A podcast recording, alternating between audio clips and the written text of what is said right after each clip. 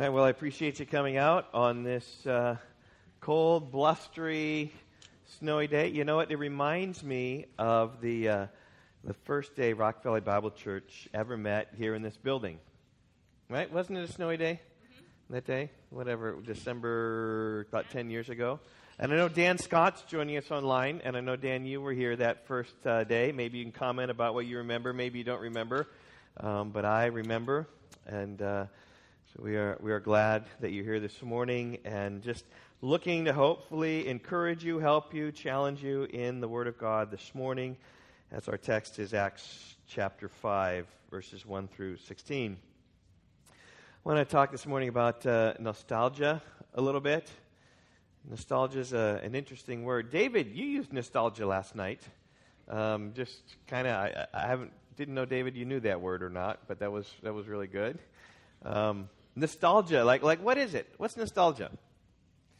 It's like that, that good feeling you get, right, when you remember things of old and how they how they used to be.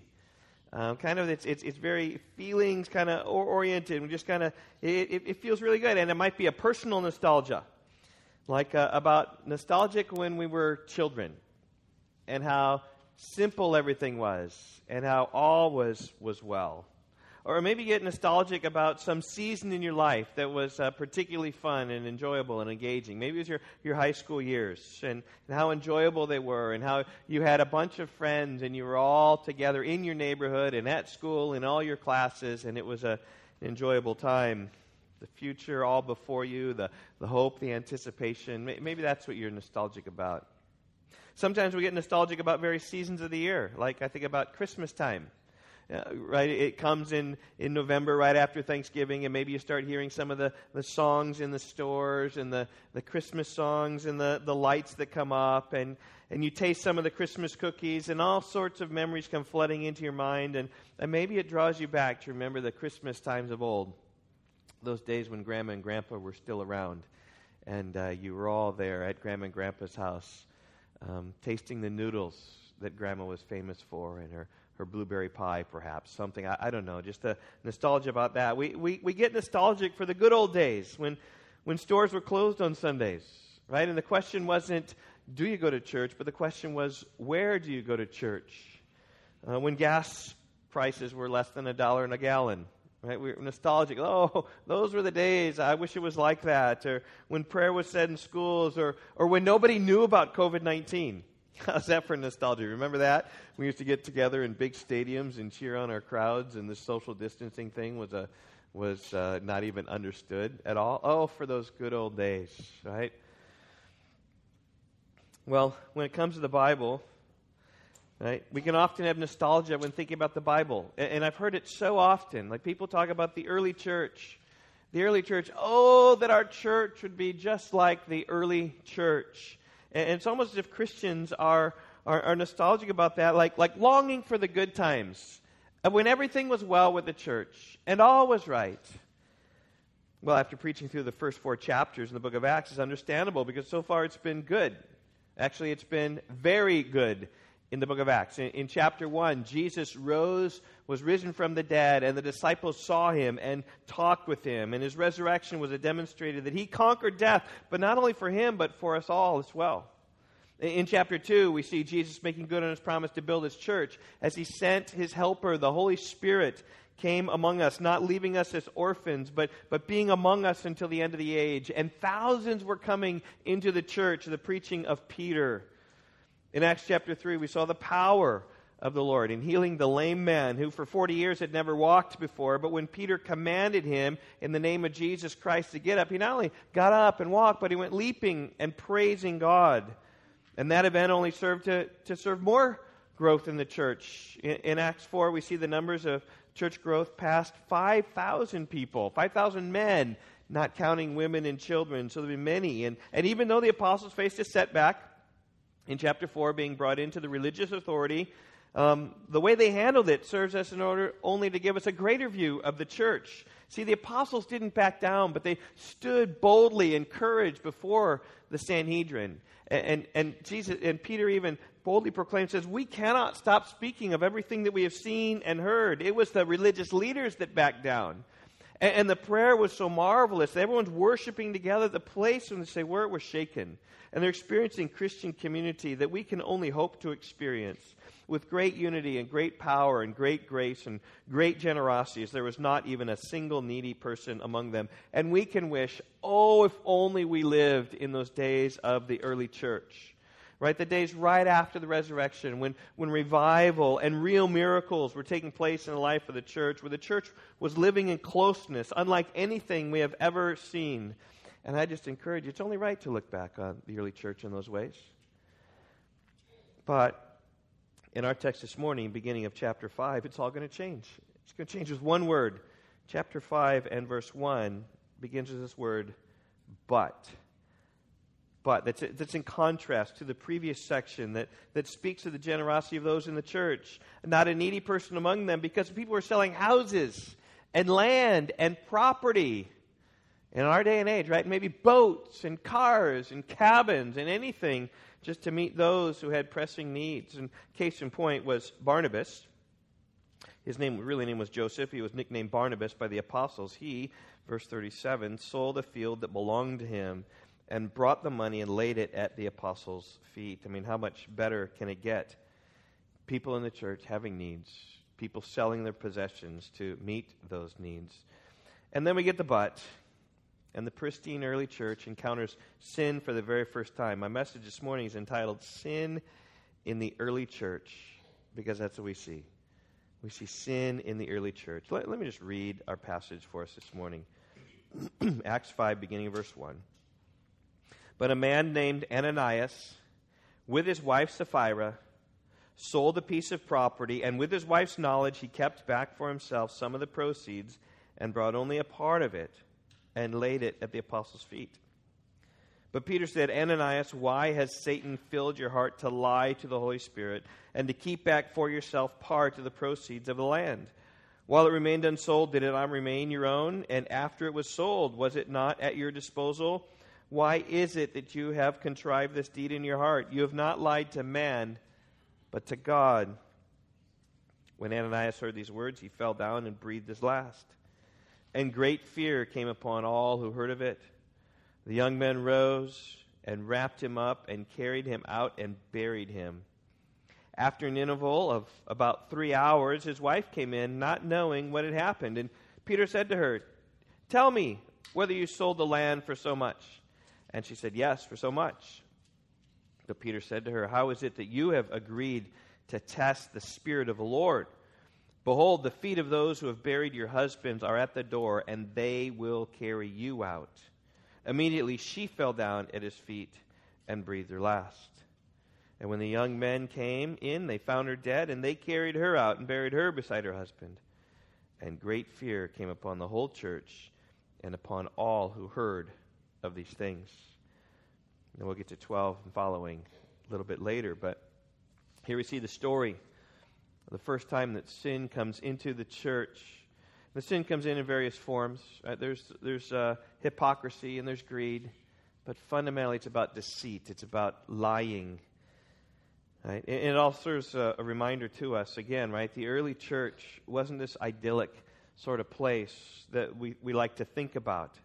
Right? Everything was not well with the early church. Mo, oh, much was the, the Spirit of the Lord was really moving on people, but not all of it was, which, again, a reminder as the book of Acts, we go through it, we got to understand it's descriptive and not prescriptive. That, that is, Acts wasn't written to guide us in our church today as much as it is to understand what the church was like in the early days. Because it's written for us to understand the history of the church, warts and all. We get to see the good and we get to see the bad. Peter doesn't hide the bad from us. There are times we want to imitate the example of the early church, right? But, but not always. And, and chapter 5 comes into that not always category. This is just the beginning, however. In, in chapter 6, we're going to see strife in the early church. In, chapter 8, we're going to see those who had believed even trying to purchase the Holy Spirit with money. In Acts chapter 15, we're going to see doctrinal divisions. We're going to see sharp divisions and disagreements among people of the church, the leaders of the church, which affects the unity of the church going forward. And furthermore, when you read Paul's letters, you, you read about these churches. It, it almost every single letter he writes mentions all the problems and difficulties and hardships and sin that threatens the church. So, so, this morning, as we see the entrance of, the, of sin into the church, just know this it's not going to be the last time sin comes into the church. In fact, it's more the norm. Well, my first point this morning is this sin committed. We see this in the first two verses. See a, a married couple had seen the examples of, uh, of many people coming with gifts to the apostles, uh, giving these gifts to the apostles, laying it at their feet, and seeing the apostles then distribute these gifts to many people. And uh, Ananias and Sapphira, this, this couple, had property they could sell, and, and so they sold it. And, and like Barnabas, they laid it at the apostles' feet. Verse 2 tells us that. But they just didn't give it all. They, they kept some for themselves. That's what verse 2 says. And with a wife's knowledge, he kept back for himself some of the proceeds. It says in verse 1 that he uh, brought some of the, the proceeds, only part of it, and laid it at the apostles' feet. As you think about this act, really there's, there's nothing wrong with this in, inherently. It doesn't seem like that anyway. I mean, from the standpoint of the congregation, I mean, could you imagine you're sitting out there and you've seen Barnabas come and sell his property, and he, he comes and he brings the property right up to the apostles' feet, and then he, he goes away, and then maybe then another week, Ananias and Sapphira come, and they give a large amount of money, laying it at the apostles' feet, and they, they go away. You would never be able to tell the difference. You would not know at all. They both sold property with large sum at the apostles' feet. But there's a vast difference between what Barnabas did in chapter 4 and what Ananias did in chapter 5. And the, the difference has to do with appearance, and it has to do with the lying and the deceit that led to that appearance. In fact, the lying is what Peter points out in verse 3. Look here. Peter said to Ananias, said, Why has Satan filled your heart to lie to the Holy Spirit and to keep back for yourself part of the proceeds of the land. This is our, our second point this morning, so we're going to spend most of our time. It's sin confronted. With Peter confronting Ananias about his sin, he basically says this Why did you lie? Why did you lie? Now, how exactly Peter knew this is a mystery to the text. We don't know exactly how it is that he, he knew that only a partial um, gift was given. And, and, only Peter somehow knew that it was this plan to present this partial gift as the whole. But, but he said, why, why did you do this? And then verse 4 really explains this lie. He said, While it remained unsold, did it not remain your own? And after it was sold, was it not at your disposal? Why is it that you have contrived this deed of your heart? You have not lied to men, but to God. Now, before we actually dig into the content of Peter's confrontation, I just want you to notice Peter's confrontation to Ananias here. He did so by way of questions. In fact, in verses 3 and 4, he asks four questions. Why did you keep back part for yourself? Verse 3. Wasn't the land yours before you sold it? Verse 4. Wasn't the money yours before you gave it? Verse 4. Why did you think about doing such a thing? Verse 4. And, and, and by way of application, I just encourage you when the occasion comes, and it should come, by the way, when you need to confront another believer, or another person, maybe even a non believer. Right? When you confront someone, questions is often a good way to go. Rather than just, just accusing them right off, right? Questions help people to search in their own hearts. Just cause them even to think about the reality. And, and you arouse the Holy Spirit really to work and to lead them to repentance. Rather than defense, you're going to accuse me, you're going to fight right away. You ask questions, you show that you're on their side. And that's exactly what Peter does, is he lets the Holy Spirit expose sin um, in their lives. And he's asking them some penetrating questions. And these four questions are designed to get the heart of Ananias' sin. He begins by affirming that the sin wasn't in giving only a portion of the proceeds. He affirmed that Ananias had the right to keep the land. Further, he, he said once it was sold, the money was his. He was under no obligation to give all the proceeds to the church. But here's the sin, as we see later, as we uh, get to Sapphira is that he gave only part of the proceeds under the pretense that he gave the whole. He gave part while saying it was the whole. And that was the deceit, that was the lie, and that was the sin. And, and Peter then points out how bad this sin is. This isn't merely a sin against Peter. It's not a sin against others in the congregation. It's not a, a sin against the thousands of people, right? It's a sin against God Himself, and that's what He says at the end of verse 4. It says, You've not lied to men, but to God. Not to men, but to God. Now, you look at that and you say, Well, of course Ananias lied to men. He brought the money in front of everybody from the sale of the land. He gave it to the apostles, pretending it was the whole price to the apostles. And those were men. Of course, he lied to men, but Peter says, You have not lied to men, but to God. And, and what Peter's saying here, he's emphasizing the difference between men and God and just, just uh, exalting his sin and showing it, maybe not exalting, lifting it up and showing him how bad this sin is. For, for the sake of emphasis, I, I want to show you how bad this sin is. The sin of deceit is against the Lord. Like, people don't even compare compared to your sin against the Lord. I'm reminded of David's confession, Psalm 51 after his adultery with Bathsheba, after his, his murder of Uriah, attempted cover up, when, when he came to repentance, when, uh, when, when Nathan came and told him the story, another good way of confronting, told him the story the farmer had this sheep, and, and yet the king had all these sheep, and yet the king went and grabbed that one sheep. And David was irate at that, at that farmer. And Nathan said, You're the man. And he was broken in his sin. And he says in his prayer to God, Psalm 51, verse 4, Against you, you only have I sinned and done what is evil in your sight. Now, of course, David sinned against Uriah. Of course, he sinned against Bathsheba. He destroyed their lives. But the enormity of his sin in David's heart felt, felt so much that it was only against the Lord and really, if we would understand our sin, we would see that that is true in our lives as well. That as, as we sin, certainly we hurt others and, and we harm others. But, but it's the sin against the Lord which is the ultimate harm and the ultimate hurt, and that hurts far more than we can imagine in our lives. We, we just think it's horizontal. We just think, oh, maybe we can get away with it. You don't get away with sin because our sin is against the Lord. And, and at its core, rebellion is against the Lord. And that's what Peter's pointing out. You've not lied to men, but you've lied to God. In other words, right?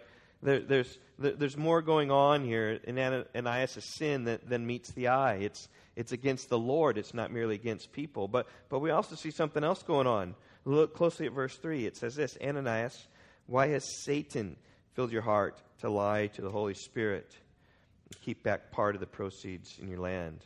We see satanic involvement here. And it only makes sense, right? The, the church is going well right? And, and, when the church goes well, Satan's heart rages. He hates it. And what better way to destroy the church than to bring sin into the church? In chapter 4, we saw attacks coming from outside. We saw the, the religious leaders, those who didn't believe, who came and attacked the apostles for preaching in Jesus the resurrection of the dead and preaching in Jesus the saving message, right? That, that he died and he rose so that we might be forgiven if we but believe in him.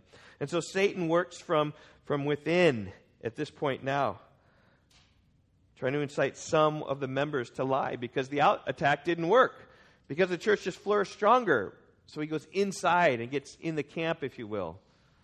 Right? A rat or a worm or whatever they're called, this, they, they get inside. And, and that's exactly what happened. In fact, that's just how Satan often works from the very first sin in the Bible. It was the lies of Satan that tempted Eve to take the fruit. Jesus called Satan the father of lies. And right here we see Satan doing what Satan does tempting Ananias and Sapphira with lies. Can you just imagine Satan whispering in her ear? It's okay to just pay some of the price of the property. Nobody will know. Nobody will care. You'd be better off. I mean, people People will see you as generous. You'll have extra money in your pocket. And who knows? The apostles might give you a nickname. The generous duo, you might be called. How does that sound, Ananias? How does that sound, Sapphira? And that whispering voice in their ear is the sort of lies that Satan loves to tell. You'll be better off in your sin. That's what we're told. That's what we think. But listen, church family, it's a lie. You're never better in your sin. You're never better in your sin because all sin is rebellion against God, and you will regret your sin. How many of you are old and have sinned and you regret your sin? David in Psalm 25 said, Remember, remember not the sins of my youth. he remembered his sins. He just said, God, just please don't remember them. You came to, you'll come to regret your sin. And Ananias certainly regretted his sin, don't you think? Verse 5. When Ananias heard these words, he fell down and breathed his last. I think he regretted his sin. And great fear came upon all who heard it. Uh, yeah. you fall down instantly. But this is the cost of sin. Romans 6:23 the wages of sin is death. It's only God's mercy that stops him from striking us dead at this moment. Your every breath is a gift of God. Okay, so let's let's all breathe together, right? I like my mask. That's my temporary mask, right? Breathing out. It's all God's. It's all God's grace that we breathe again. Job 34 says, Well, if God would determine to do so, he could take back his spirit and his breath, and you would be dust in a moment. If God would determine to do so. But he lets us go, he lets us breathe, he lets us live. And all comes to us by Jesus. That's why we need to believe in him. There's no other name under heaven given among men by which we must be saved. It's through Jesus who gives us the mercy to take another breath. And if anything the story today of Ananias and Sapphira teaches us, it's this, is it that our sin is serious. It calls for our death. And Jesus is the only one who can save us from the death because our wages of sin is death, but the free gift of God is eternal life in Christ Jesus our Lord. And that salvation is freely offered through faith in Him. So believe in him and trust in him that you might not face the same fate that Ananias did, who fell down dead. Now, we don't know what caused the death of Ananias. Maybe it was a heart attack. Maybe it was the, the shock of hearing, oh, he knows. Maybe it was a conviction of sin that so overwhelmed him that put him to death. Maybe it was God miraculously striking him dead. We don't know because there was no autopsy. There's just a quick burial. Verse 6 The young men rose and wrapped him up and carried him out and buried him. That was the, the, the culture of the day, and the climate was such that the climate was such that the, the corruption of the body, decay and stench sets in quickly. There's no governmental um, regulations that requires a coroner to come and verify the death of the body. Right? You just these young men simply took him out, buried, dug a hole, and buried him in the hole. And three hours later, they were done. And so they were back, and three hours later, Sapphira comes up and shows up again. This is the wife. So, verse 7 After an interval of about three hours, his wife came in, not knowing what had happened. And here we see Peter confronting Sapphira, just like he confronted Ananias, again, using questions. And the first question has to do with the facts of the case. Peter said to her, Tell me whether you sold the land for so much. And he didn't just straight out accuse her. He, he, he gave her the opportunity to, to think about it, be convinced in the heart, and, and repent. And, and maybe Peter just showed her the money that Ananias had laid at his feet. So maybe, maybe said, this, See this bag here? This is what Ananias gave me. Is this, is this the whole price of your property? Or maybe it was already counted in the back room with the accountants, and, and maybe he just had a number of the shekels that he had received from Ananias. We don't exactly know, but Sapphira tells a bold faced lie, verse 8. She said, Yes, for so much. And this was all according to their agreement. Verse 2 tells us of this plan that Sapphira and Ananias had. They, it tells us that Sapphira's full knowledge, she had that the, the, they kept back for himself some of the proceeds. They'd planned it all out. Right, in modern terms, right? They had this land and they were talking about things and they said, well, there's a, it's worth $50,000 we can sell it for that. And let's give the church $30,000. And let's just say that, that it was the full price. That was their plan. And so when uh, Peter comes and confronts, says, I got $30,000 here. Is this the price? That was the plan. She kept to the plan. For all she knew, Ananias was in the other room waiting for her, and she didn't want to uh, expose her husband as a liar. So she said, Yes, for so much. In that moment, she was exposed as a liar as well. And then Peter comes with a confrontation in verse 9. It's about as hard as it comes, but again, it's in the form of a question. Peter said to her, How is it you've agreed to test the Spirit of the Lord? Now, before we get to that confrontation, let's just make a theological remark here. Notice how Peter views the Holy Spirit. In verse 9, Ananias and Sapphira are testing the Spirit of the Lord. In, in, verse 4, Peter considers their lie a lie against God. In verse 3, Peter considers their lie against the Holy Spirit. So, a lie against God, a, a lie against the Holy Spirit. I mean, the only conclusion you can is that God and the Holy Spirit are one. And there's some who say the Holy Spirit's a force, but you can't lie to a force. It doesn't work. You try lying to gravity.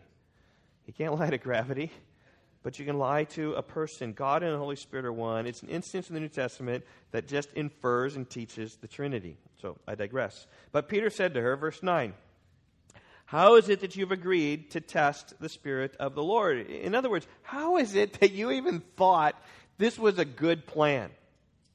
Like, you, you talked together about these things and you, you came up with this idea, this premeditated sin, right? You, you thought it through. How, how did you think this was a good plan?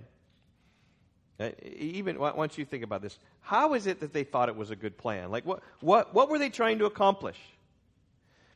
And, and I think one of the biggest things they're trying to accomplish was how they might be esteemed by others. I mean, I, I really think this is probably at the heart. The reason they lied is because they wanted to be esteemed by others and thought better of by others. Uh, maybe they saw in the service when, when the offerings were presented and when, when, the apostles were standing there and people were coming and laying down their, their treasures at the apostles' feet, they would gather and find out the need and then be able to distribute them to those who have need. Maybe they saw how people responded to those who were really generous and brought large sums of money. Maybe they saw Joseph, Barnabas, Maybe they saw Barnabas and just said, Wow, look at how high people speak about him. They speak well about him. And I'm sure maybe they said that, that if we give this money as well, think about how people will think about us as well. Like we'll be seen as these generous people. So they came forward. And I suspect hoping for some praise of men. But that's a bad plan. Remember what Jesus said about giving? He said, Matthew chapter 6, Beware of practicing your righteousness before other people in order to be seen by them, for then you will have no reward from your Father who's in heaven. Which bears actually upon this text. And Jesus said this Thus, when you give to the needy, sound no trumpet before you, as the hypocrites do in the synagogues and in the streets, that they may be praised by others. Truly, I say to you, they have received their reward. But when you give to the needy, do not let your left hand know what your right hand is doing so that your giving may be in secret, and your Father who sees in secret will repay you. And I think that's exactly the issue of Ananias and Sapphira. They were hypocrites.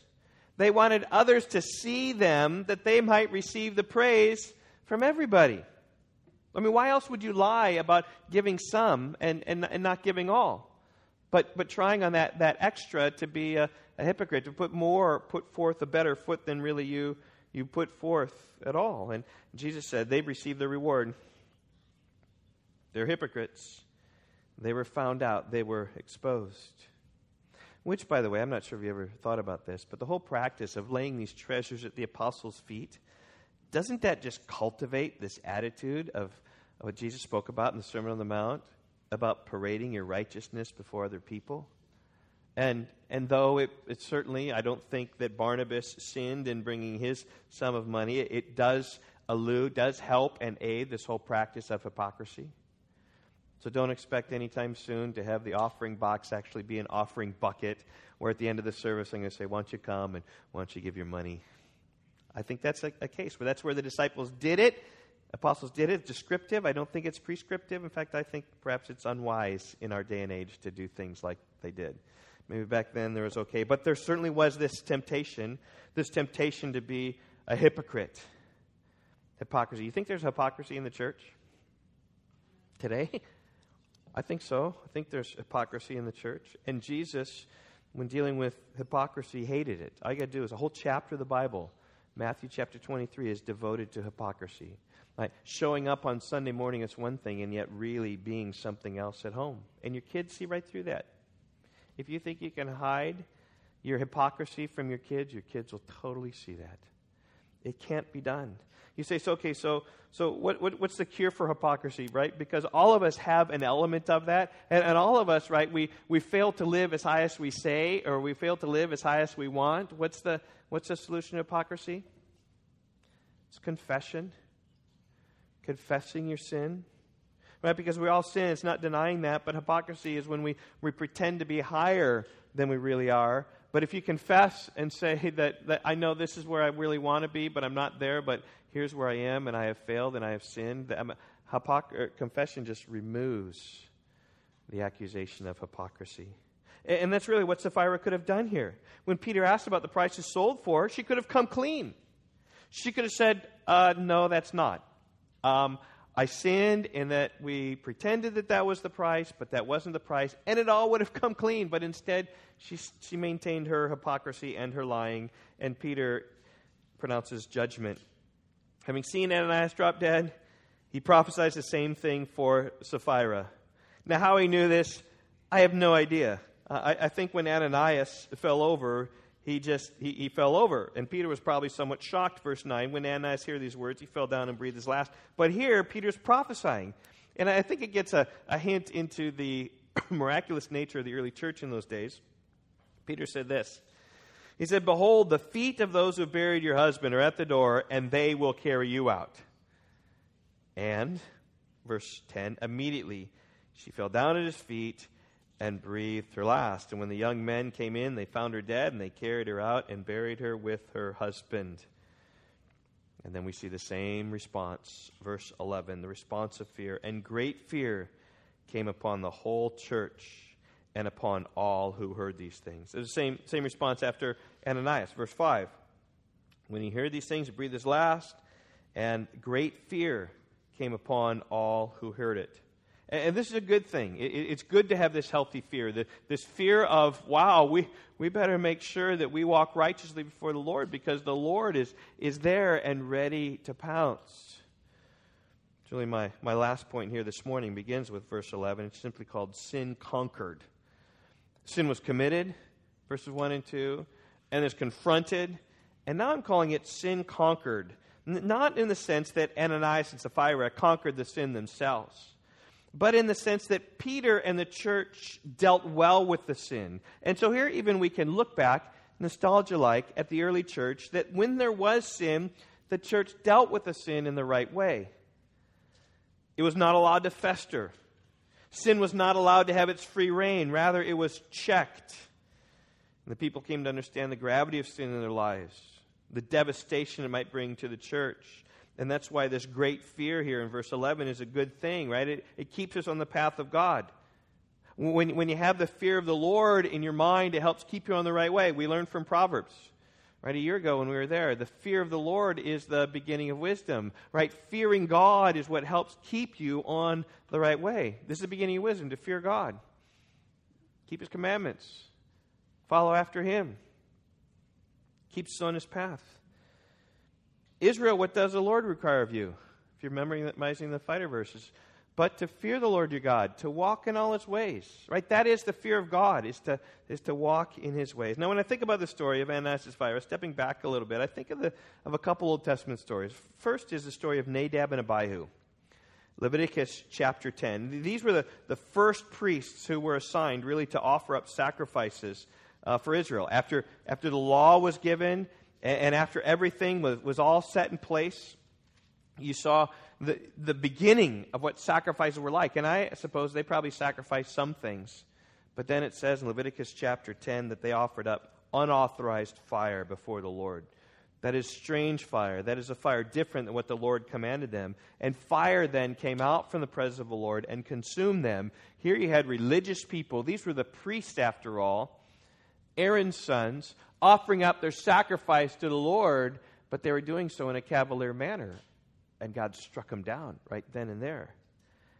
And Moses then said to Aaron after they died, He said, This is what the Lord has said Among those who are near me, I will be sanctified, and before all the people, I will be glorified.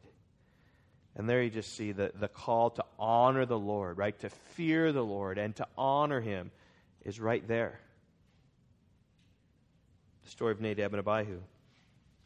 Second story that comes to my mind is that of, uh, of Achan. Achan had, had sinned in the fact that he was coveting, a little bit like Ananias and Sapphira, keeping back some of, of, of the proceeds, right? You remember Joshua and, Jericho in uh, Joshua chapter 6. They, they enter into the land and they enter into this Jericho and they, they march around it, right, every day. And then they march around it seven times a day and the walls fall down and they conquer everything. But Joshua had said, don't take anything under the ban. Don't take any of the gold. Like, don't take any of the precious jewels. And Achan saw it and he did. And he hid it away because he was covered with greed and then even deceiving about it. Who, who did this? And everyone was quiet. And then eventually they came down and, and found him out, and they stoned him and burned him and his family for their, for their sin. Now, what's, what's, what's interesting about this, and then after that, then what happened? In Joshua chapter 8, then they go and they conquer Ai, and they conquer the rest of the land. Or, or what happens after Leviticus chapter 10? Right? The people are living in peace and they're offering up sacrifices rightly. And I think about how both these stories of Nadab and Abihu and of Achan both come, come in time of, of great victory and great conquering. The one was just right after giving the law to Nadab and Abihu. The other was right after conquering Joshua. It's like the early church, right after things are going well. Right? There, there's great instruction and God is doing great things. It's right then when God is doing great things that sin comes in the church and people had to be dealt with it and pay the price. Nadab and Abihu were carried away. Nadab and Eleazar and Ithamar, their substitutes, were instructed in the right way, and they did. As Achan and his family were stoned and burned, Israel then continued in the right ways of the Lord. And they conquered the land, and they proceeded well. And that's exactly what we see in verses 11 through 16. We see the church continuing on in the ways of the Lord, experiencing great blessings of the Lord. Look at verse 12.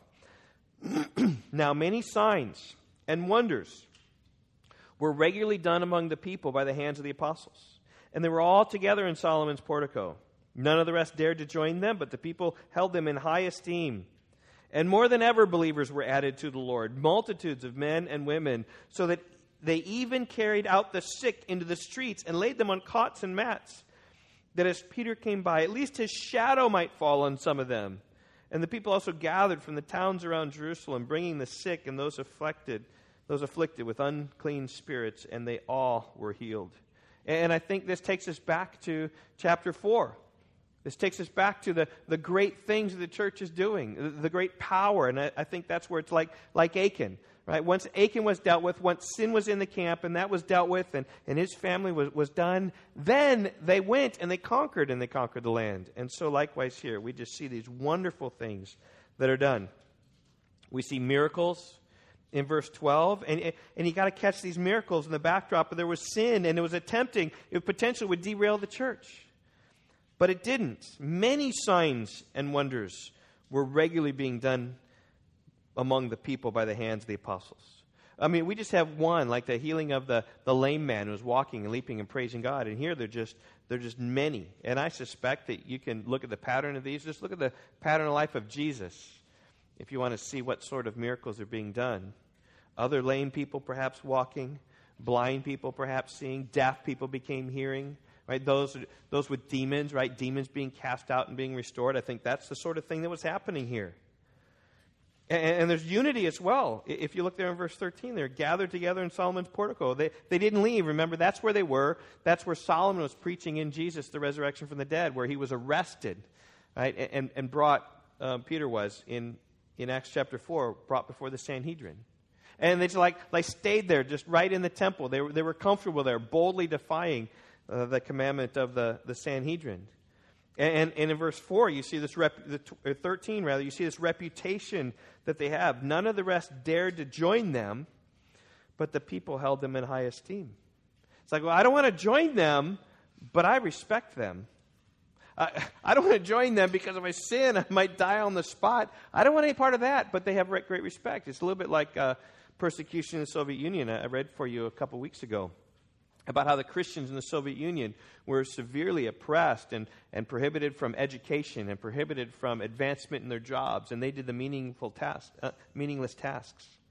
And yet, however, though, they were respected because they were working hard, because they labored for the Lord and not for men. And so there was this esteem, but people didn't want to become a Christian because of the cost of that, but they esteemed them as honest, hardworking people. And then we see here uh, just, just more and more um, expanse and growth. Verse 14, and more than ever, believers were added to the Lord, multitudes of men and women. Here, just more than ever. It's like, like just more. Like, and, and we thought there was a lot in uh, day of Pentecost, 3,000 and a couple thousand more, but just more than ever. Just people were coming and coming and coming in this time of revival. And then we see miracles coming more and more. So they even carried out the sick into the streets and laid them on cotton mat, cots and mats. So, so that, right, they're just right there. So Peter might just happen to go by, a shadow might fall on them. And what was the effect of the shadow falling upon them? Healing. And they're being made well. I mean, that, that is incredible. This is Jesus style ministry and healing that was taking place among the apostles. And, and even in verse 16, the people gathered from the towns in Jerusalem, bringing the sick and those afflicted with unclean spirits, and they were all healed. Someone had an unclean spirit, they were being healed because of the power of the Holy Spirit. And, and I just say this here's, here's a lesson here is that sin was conquered and, and, and, and sin can't stop God's power. Sin can't stop God's progress in His church. So, in the sin at Rock Valley Bible Church, just know that, that, that God can't be deterred by sin. If we deal with it rightly and appropriately, God, in His grace, will help us. And will grow His church in His time and His way. So, sin in the early church, let's be nostalgic. Let's think about what the early church was like. Not in the sense that everything was right, but in their wrongs, how they dealt with it rightly here in Acts chapter 5. Such an encouragement for us all. Is it not? Let's pray. Father, I would pray that God, we might think fondly of the early church. God, I might think of the, the power of the Spirit in the early church to, to work wonderfully well, to have Peter be given this power of discernment. God, how, how that was, I, I don't know. God, but he discerned what was in the heart of Ananias and Sapphira. And, and, and great fear came upon the people because they stood before you, and um, sin was not tolerated. Thank you for the courage of the apostles here.